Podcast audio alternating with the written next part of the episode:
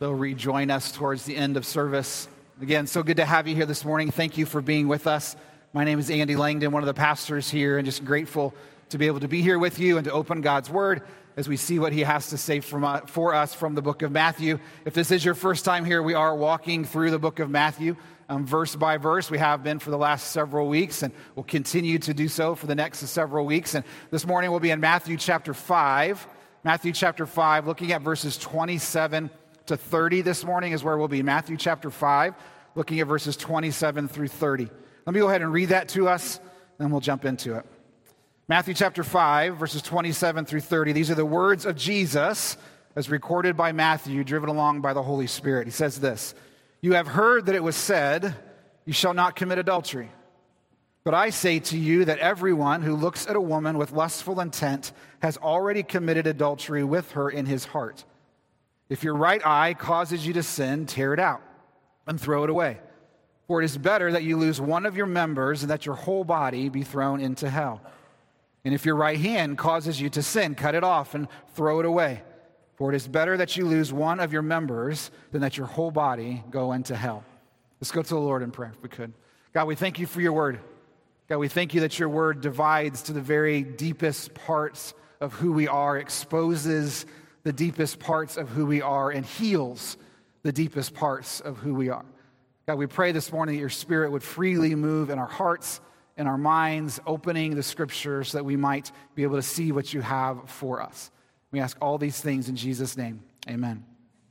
Again, just a quick reminder we're in the middle of the Sermon on the Mount. These chapters in Matthew, Matthew chapter 5, 6, and 7, is an extended sermon that Matthew records to us of Jesus. And we saw at the beginning of this that Jesus lays out blessings for those who are in the kingdom of God, those he has blessed in a relationship with himself. And as those who are blessed by being in a relationship with God, he uh, lays out for them how their life is to be lived, what it looks like for those who are to be blessed. And then Jesus follows that up with this idea of being salt and light, that those who are followers of Jesus, those who have been blessed, those who have been brought into right relationship um, with God, live that out uh, boldly in front of the world so that the world knows that we have been blessed by God, living as salt and light in front of the world. And then Jesus begins to go after that to say, listen, I've not come to abolish the law. Don't think for a second that I've come to set the law aside. I've actually come to fulfill the law. And then he begins kind of one after another talking about some laws and saying, this is how you have heard it. This is how you have applied it. This is how you've been taught this for many, many generations. But Jesus goes deeper in these verses. Jesus goes broader in these verses. Jesus said there's something bigger going on than just merely following the letter of the law. There's a spirit of the law, there's a desire in the law, there's a heart of the law that needs to be followed as well. Last week we talked about anger, and that's not just about don't murder people, it's about what's going on in your heart that's bringing about this kind of anger. This morning we're talking about adultery. And Jesus begins this passage again by saying, You have heard it said, and then goes on to say, But I say to you, you have heard that this is the law, but I say to you, there's something bigger going on here. This morning, if you want to follow along, if you have notes there in front of you, if not, there should be some on the resource table in the back. I just kind of want to give us a summary paragraph of where we're heading this morning. This is the question for this morning as we look at this passage of Scripture in these few verses is where does my heart rest? Jesus is warning in this passage that resting your heart in anything other than God is dangerous and even deadly. That we must fight hard to rest our desires in God alone, trusting Him to satisfy our every need. What I want us to see in this passage, what I think Jesus is warning us here in this passage of Scripture, is there's something deeper going on than just not committing adultery. There's something going on in our hearts that, if left alone, will lead to committing adultery, and if left alone, will lead to being separated from God for all eternity. And what I think Jesus is combating here this passage of scripture, I think with all of these kind of verses here, is that oftentimes with these sins, we lessen the danger and we blame others. We lessen the danger, we say it's, it's not as big a deal as people might make it out to be. It's not that big a deal. We, we kind of lessen it and say it's not really that dangerous. And then we have a tendency to say, well, I might struggle with this, but the reason is because of something outside of myself. because of someone outside of myself. That we lessen the danger and we begin to blame others. Forgive me if I've told this story before, but I think it bears repeating in this particular um, passage of Scripture. You've heard me say um, several weeks ago that I am confessing publicly that I was a pyromaniac, right? I stand by that. I'm still struggling with that. I have not recovered from that. It is still true of me several weeks later. When I was younger, my cousin and I thought it was a grand idea to go behind our house. There's a wood pile there, and we thought it was a wonderful idea to play with matches and to see how big of a fire we could get of this dead leaf pile directly connected to the wood pile behind my house. Fast forward, short answer, it can get pretty big pretty fast. And so, in the midst of this, my cousin and I were in the back. I was probably eight or 10 years old, way older than I should have been to know this was a very stupid idea to be doing this. In the midst of this, we start small, right? We take one match and one leaf and that one leaf lights very quickly and goes high, and smoke comes out, and it's beautiful and it's amazing, and I want more. One leaf is not enough. Let's try four or five. Guess what happens? They light up really quickly. There's a big ball of fire. Smoke comes out. It's amazing. There's a big leaf pile over there. If this was fun, if this gave great beauty, how much more beautiful will it be to light this whole light leaf pile on fire? And like idiots, we did it. And we lit it on fire. And very quickly, we realized this was a terrible mistake. We have gotten ourselves into way more trouble than we ever imagined we have. And what should I have done in that moment was run to my parents and say, I need help. What did I do? Walked very slowly into the house, thinking to myself, all right, what do I need to say? What do I need to say? In the meantime, flames coming up from behind our house. And I go into my house, and my dad was in the laundry room. I said, hey, dad, um, Scott and I were in the back and we lit a few things on fire. We could use some help. My dad comes out, sees the ball of fire in the back, thankfully puts all of that out in the midst of that, and the fire goes out. It's saved, the wood pile is saved, but very closely in a lot of danger. And the reason I share that story is because in that moment, what I came to do in the middle of that moment was two things to my dad that could have led to catastrophe. The first thing was is I blamed my cousin for the fire. I said, Scott and I, right? I didn't say me. Scott and I, who's uh, two or three years older than I, so he should have told me not to do this. Scott and I started this fire, and we could use a little help. What I should have said was, I started a fire. It's out of control. I need your help now. That's what I should have said. But I didn't. In the midst of this sermon, in the midst of these verses of Scripture, what I want us to see in all of this as we walk through this is that whatever is going on in our hearts this morning, the right response to that is I started a fire, it's out of control, I need help to not set it aside, to not act like it's not that big a deal, to not act like I've got this under control myself, to not act like this is not going to be end all that, that dangerously in the end, to not blame others for my problems, but to look into my heart and to say clearly to the Lord, I did this, I need help. What I want us to share with us this morning is three things if you're following along. The first thing I want us to say is we need to take responsibility for our choice. We take responsibility for our choice. Secondly, we take notice of the cause. We take notice of the cause. And finally, this morning, we take, take drastic measures to combat.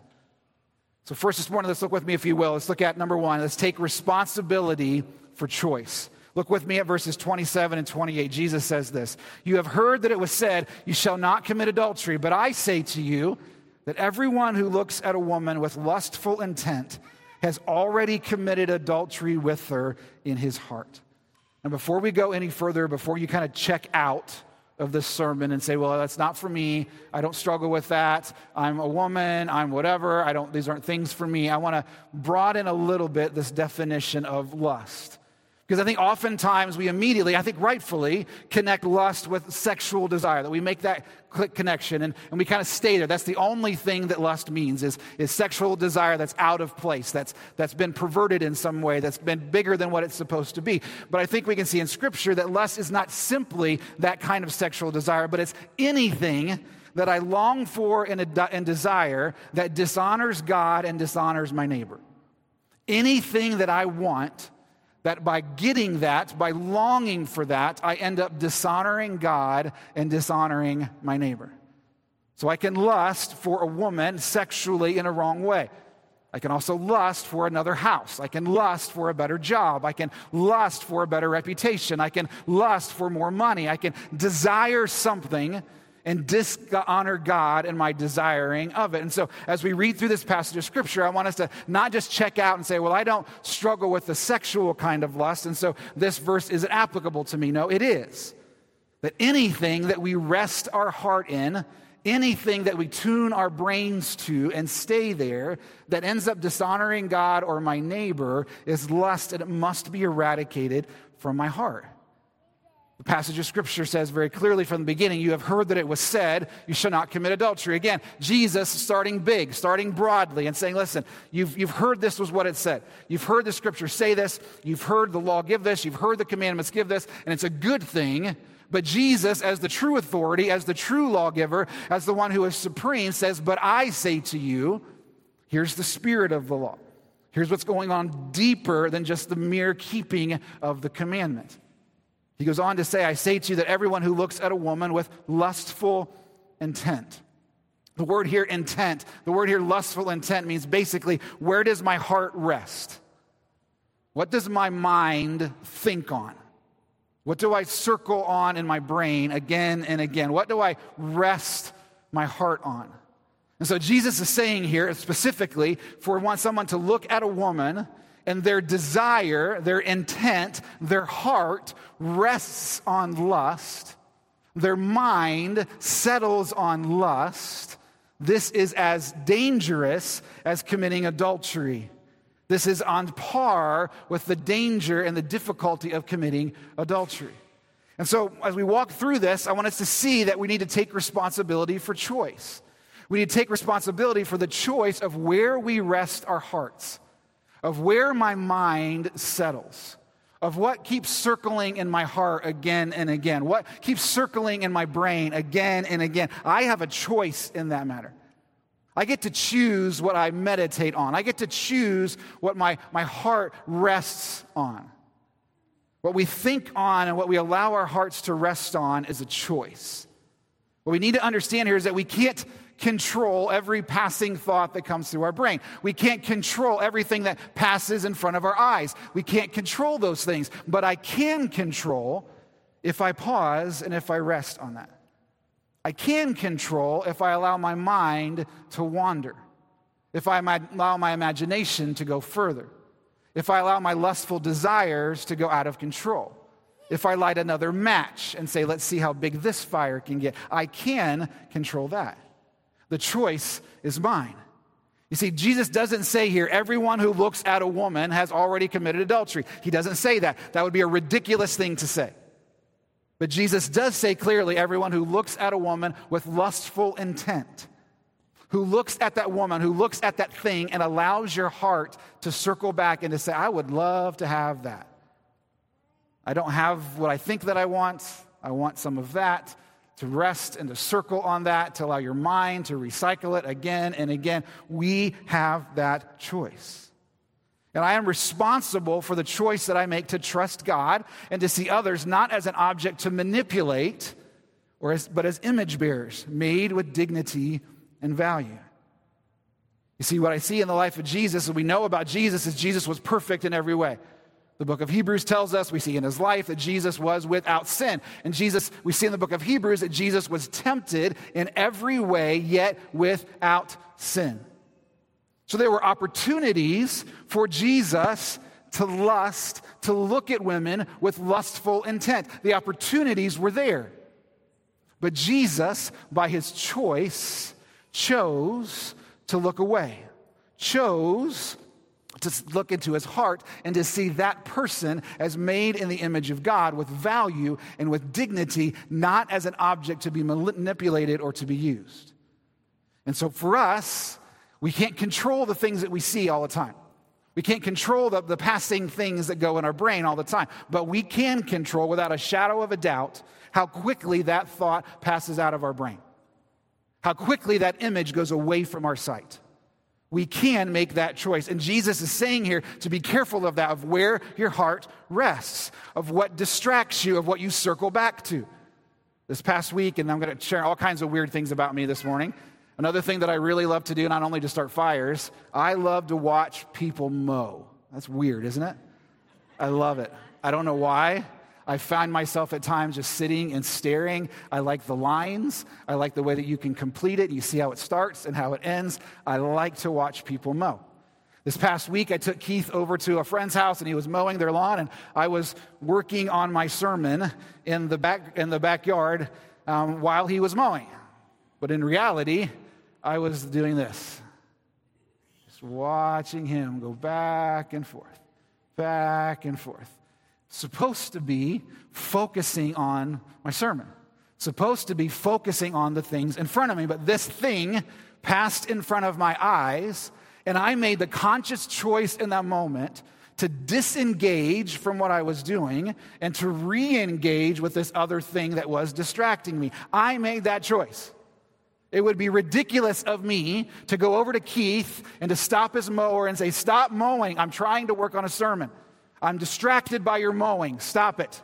You're mowing too well. Stop it. I need to focus on my sermon. It would be ridiculous for me to do that. But in that moment, I said, I am distracted and it's my fault. I have chosen to engage on something other than what was good and what was, uh, what was proper in that particular moment. And for us, we think about lust and we think about women and we think about our hearts and we think about all of those things that we have the choice to say, what am I going to rest my heart on? What am I going to trust in? What am I going to engage with? Am I going to engage with this lustful thought? Or am I going to engage with the things that honors the Lord? And some of us, I think, this morning need to take ownership of our choices. It's going to be blunt this morning. Some of us just need to take ownership of our choices. Some of us have, have lessened our lustful intent, have lessened the struggle in our heart to just, well, I'm just normal. I'm a red blooded male. This is what I need. It's normal for us. I couldn't help it. It was, this was going on, or this was going on, or I was tired, or I was hungry, or whatever it is.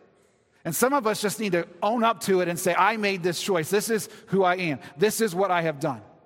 We see in the book of Luke, Luke chapter 18 and verse 11, the Pharisee standing by himself prayed thus God, I thank you that I am not like other men extortioners, unjust, adulterers, or even like this tax collector. I think there are some of us sitting here this morning who look sincerely but foolishly at God and say, I thank you I'm not like other men. I thank you that I've not actually committed adultery. I thank you that I've not actually gone through with the desires that I'm circling in my brain. I thank you that I'm not like this other guy who did this thing and broke up his family. I thank you that I'm not like this. Some of us this morning need to look God square in the face and say, I've made these choices. I confess them to you as dangerous. The intent was there. I rested on this thing way longer than I should have. I've circled this thing in my brain way longer than I should have. I've clicked way too many times. I've blamed way too many people. I made this choice. We must confess the choices that lured us away. Again, I don't want to, I'm not trying to beat us up this morning, but I think this is serious for us. I think too many of us take this way too lightly. And we think we've not just fulfilled the action that I'm, that I'm fine because I've not done the outward thing. But we need to confess that we were lured away. We were the ones that kept looking. We were the ones that kept putting ourselves in compromising positions. We were the ones that didn't ask for help. We were the ones that minimized the problem. We were the ones that blamed others for what was going on. We were the ones that kept clicking. We were the ones that looked back for a second glance. We were the ones who did this. And so I need to confess to the Lord. I need to say, I made this choice. I'm responsible for my choice. I let my heart rest where it shouldn't have rested. James chapter 1, verses 14 and 15. He tells us the danger of unchecked choices. He says, When each person is tempted, when he is lured and enticed by his own desire, then desire, when it is conceived, gives birth to sin, and sin, when it is fully grown, brings forth death. James is telling us here you have a choice. When the desire comes, you have a choice in that moment. Set aside that desire for the sake of God, for holiness, for righteousness, or continue down the path that leads to death. The choice is yours. Because if left unchecked, that sinful desire will keep pulling you along until it kills you. Its desire, its goal is your death. It's your destruction. It is not your pleasure. It is not your joy that it is after. It is not your satisfaction that it is after. It is after your death. And it will stop until nothing until you are dead. But we in the Spirit have the choice to say, I will not be lured. I will not give in to this desire. I will not allow my heart and my mind to rest on these things. I'm going to give it over to you. As those who know Jesus, we've been given the Spirit of God to help us and connect us with supernatural, supernatural power. We can choose to say no to lustful intent and yes to true worship. By those who are in Christ, we now have the power to do that. Romans chapter 6, verses 12 through 14, the Apostle Paul says this. He says, Let not sin, therefore, reign in your mortal body to make you obey its passions. Do not present your members to sin as instruments for unrighteousness, but present yourselves to God as those who have been brought from death to life. Do we see the choice? I can present my body to unrighteousness and to sinfulness, or I can present my body to God as an act of worship. Paul goes on to say, Sin will have no dominion over you, since you are not under law, but under grace. For those of you who are in Christ this morning, those of you who are struggling with lustful intent, those of you who are struggling with adultery, those of you who are struggling for longing for things that God is not desiring to give you, those of you that are struggling with perverting a good thing and making it an evil thing, there is hope for you this morning. It will not have dominion over you because God has given you His Spirit. He has given you grace to help you to make the choice to say no to evil and to say yes to righteousness. So, my question for you this morning is what choices are you making? What are you allowing your mind to rest on? What are you letting your heart, where are you letting your heart come to rest? Some of us need to deal with that this morning and say, what choices am I making? I need to confess that I'm making these choices, that I, that I brought this on myself because of the choices that I'm making. I need to take responsibility for my choices. Secondly, this morning, not only do we need to take responsibility for our choices, number two, we need to take notice of the cause. So, why am I making these choices? That needs to be the next question. Why am I lingering longer than I should? Why is my heart resting where it is? Why is my brain circling on this thought again and again and again? Why is this happening? Look with me at verses 29 and 30. Jesus says, If your right eye causes you to sin, then in verse 30, and if your right hand causes you to sin. This word here, causes, in the Greek means it's to stumble, it's a trap, it's a snare. If there's something in your life that is snaring you, that is trapping you, that is causing you to stumble, we need to take notice of that. Where it's coming from, what's causing that, what is setting the snare, if you will, what is setting the trap, if you will. And I think we need to see very deeply that it's not merely our eye, though it shows itself there.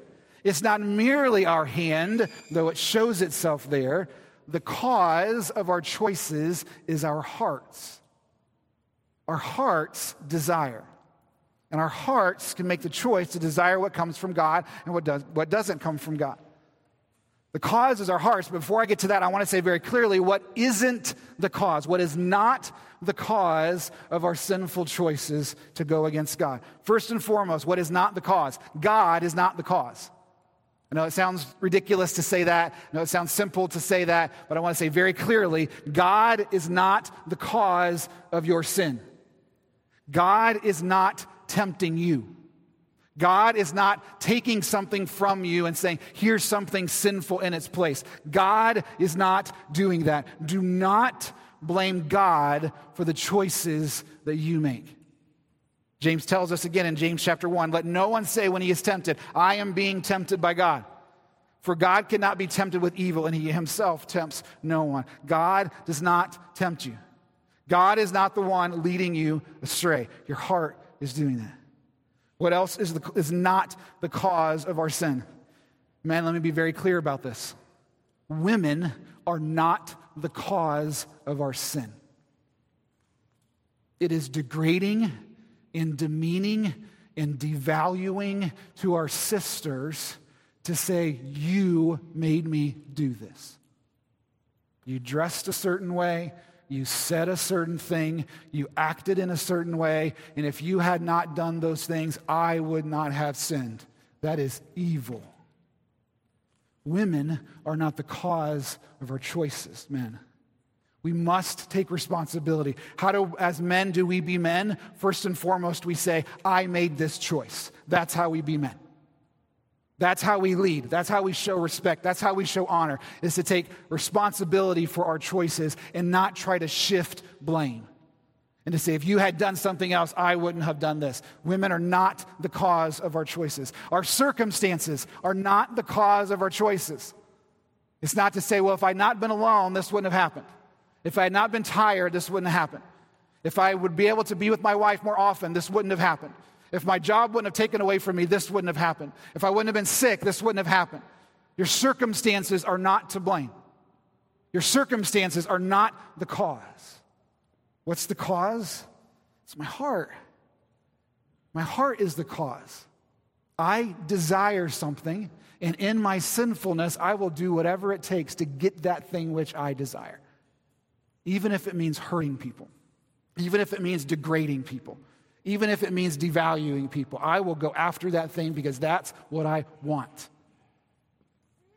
It may not be a surprise to you again, but I've gained a little weight over the last three or four months. You may have noticed. If you haven't, you're lying. I've gained a little weight over the last three or four months.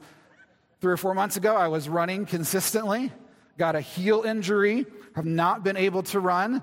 And so, in my choice, I think not only am I not going to run, but to fix that, I should probably eat more ice cream. That's a better solution to that. I need more desserts to fix this thing. I need to eat later at night, like immediately before I close my eyes. I need to have like three bowls of cereal. That's, that's the choice that I should probably make in the middle of that. And it would be ridiculous for me in this moment to blame the ice cream and to say, well, the packaging was just so beautiful. The marketing was so amazing.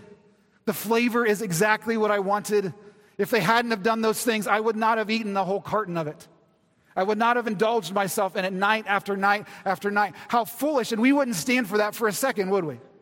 We would look at me and say, You're an idiot. You're dumb. Why are you saying that? The reason you've gained weight is because you eat garbage and you don't exercise. It's your fault. That's why you do this. But for many of us, when we're struggling with this, our gut reaction is to push outside of ourselves and to say, it's outside of me. This is why this is happening. This happened out here, or they said this, or they looked like this, or whatever it was.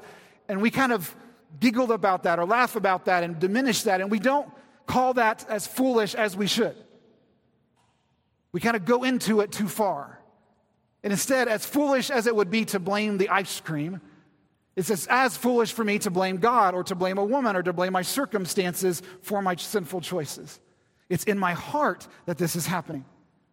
We see in the book of Mark, Jesus says, whatever comes out of a person is what defiles him. For from within, out of the heart, or from within, out of the heart of man come evil thoughts, sexual immorality, theft, murder, adultery, coveting, wickedness, deceit, sensuality, envy, slander, pride, foolishness. All these evil things come from within and they defile a person. Why do I have lustful intent? Because lustful intent is in my heart. Why do I struggle with sin? Because sin is in my heart. Why do I envy? Why do I want something that God doesn't want for me? Because sin is in my heart. It's not out here. Let me be very clear about this at the end of the day and hear me very clearly about this. Pornography is not the problem, our evil hearts is the problem. Pornography did not create our evil hearts, our evil hearts created pornography. The reason that we struggle with, the reason that these things exist, is because our hearts and the evil inside of them created them to fulfill these kinds of desires. And so it's foolish for us, again, to blame something outside of us. Don't get me wrong, that's evil and it needs to be destroyed. And it's destroying our culture and it's destroying our families and it's destroying marriages. It needs to be destroyed. But that's never going to fix the problem unless our hearts are also changed, unless something drastic goes on inside of our hearts. So, my question is with us what am I filling my heart with? What am I giving my attention to? What's causing this evil desire? What's causing this lustful intent in my heart? Is it pride? Is it fear? Or is it just plain old selfishness? I want what I want and I want it now. And I'll get it however I need to get it. So, my heart, my question for us, my desire for us this morning is to check our hearts, to examine our hearts. Paul already read this morning from Scripture and prayed for that, that we would examine our hearts, that we would see what's going on in our hearts, that God would bring to light what's going on in our hearts, that we can confess it and we can have Him to help us. Finally, this morning, number three, we need to take drastic measures to combat it. Take drastic measures to combat it. Look with me again in verses 29 and 30. Jesus finishes his thought about his right eye and the right hand. If your right eye causes you to sin, what does he say? Tear it out and throw it away. For it is better that you lose one of your members and that your whole body be thrown into hell. What does Jesus say about our right hand if it causes us to sin? Cut it off and throw it away. For it is better that you lose one of your members than that your whole body go into hell. Why do we need to combat sin so immediately and so decisively? Because Jesus sees the end of the path.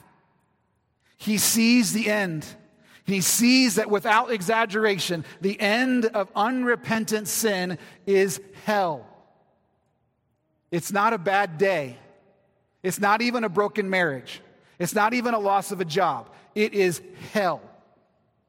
Torment and fire forever for those who sin and do not look to Jesus as their hope and as their help. And so, why is Jesus so decisive and say, cut your eye out and throw it away, cut your hand off and throw it away? Because he loves us desperately.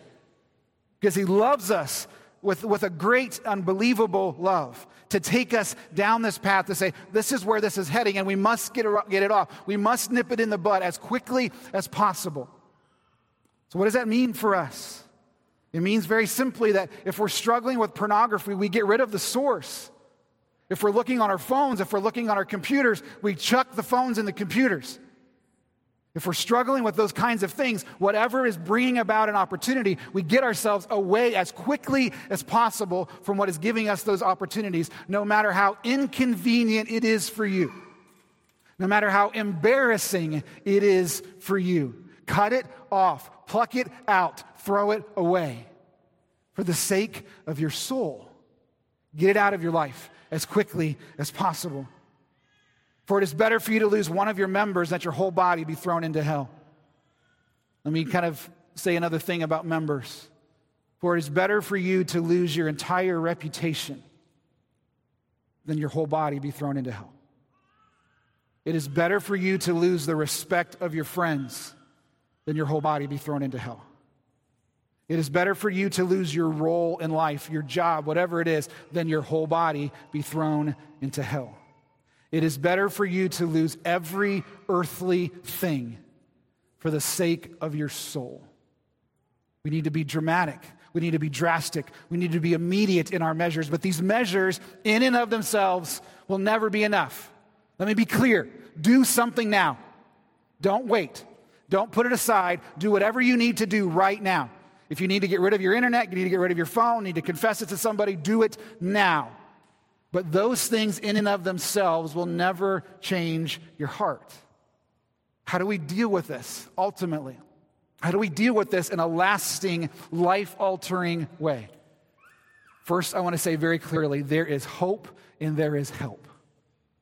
If you would with me, if you have your Bibles or your phones or whatever, turn with me to 1 Corinthians chapter 6. 1 Corinthians chapter 6 verses 9 through 11. When we're struggling, when lustful intent comes in our hearts, when we're wrestling with sin, I want you to go to 1 Corinthians 6 chapter 9 or chapter 6 verses 9 through 11. The apostle Paul writes this in 1 Corinthians 6. Or do you not know that the unrighteous will not inherit the kingdom of God? Do not be deceived neither the sexually immoral, nor adulterers, no adulterers, no men who practice homosexuality, nor thieves, nor the greedy, nor drunkards, nor revilers, nor swindlers will inherit the kingdom of God. If you have a pen, if you have a pencil, if you have something, a highlighter, I want you to highlight these next few words. And such were some of you. Were were. Were. Why is that so important? because it gives us hope that I can set aside the sin is in my life, that is in my life. It gives me hope that I can be something different than what I am right now. It gives me hope that I can overcome the thing that I'm struggling with in my life. That such were some of you. And how did they become wers? How did they become someone who's, I'm no longer those things? Go on with me, it says. But you were what? Washed, you were sanctified, you were justified in the name of the Lord Jesus Christ and by the Spirit of God. How were you changed? God changed you. Through the power of Jesus, through the power of the Holy Spirit, I can say boldly, I used to be this. I used to struggle with this. I used to let my heart and my mind rest on this, but not anymore. Because I have been sanctified, I've been justified, I've been set aside because of what Christ has done in my life, because of the Spirit of God in my life. How do we overcome this ultimately? In and of your own strength, you will never overcome it. How's that for good news? How's that for great hope? Your effort will not rescue you. It won't.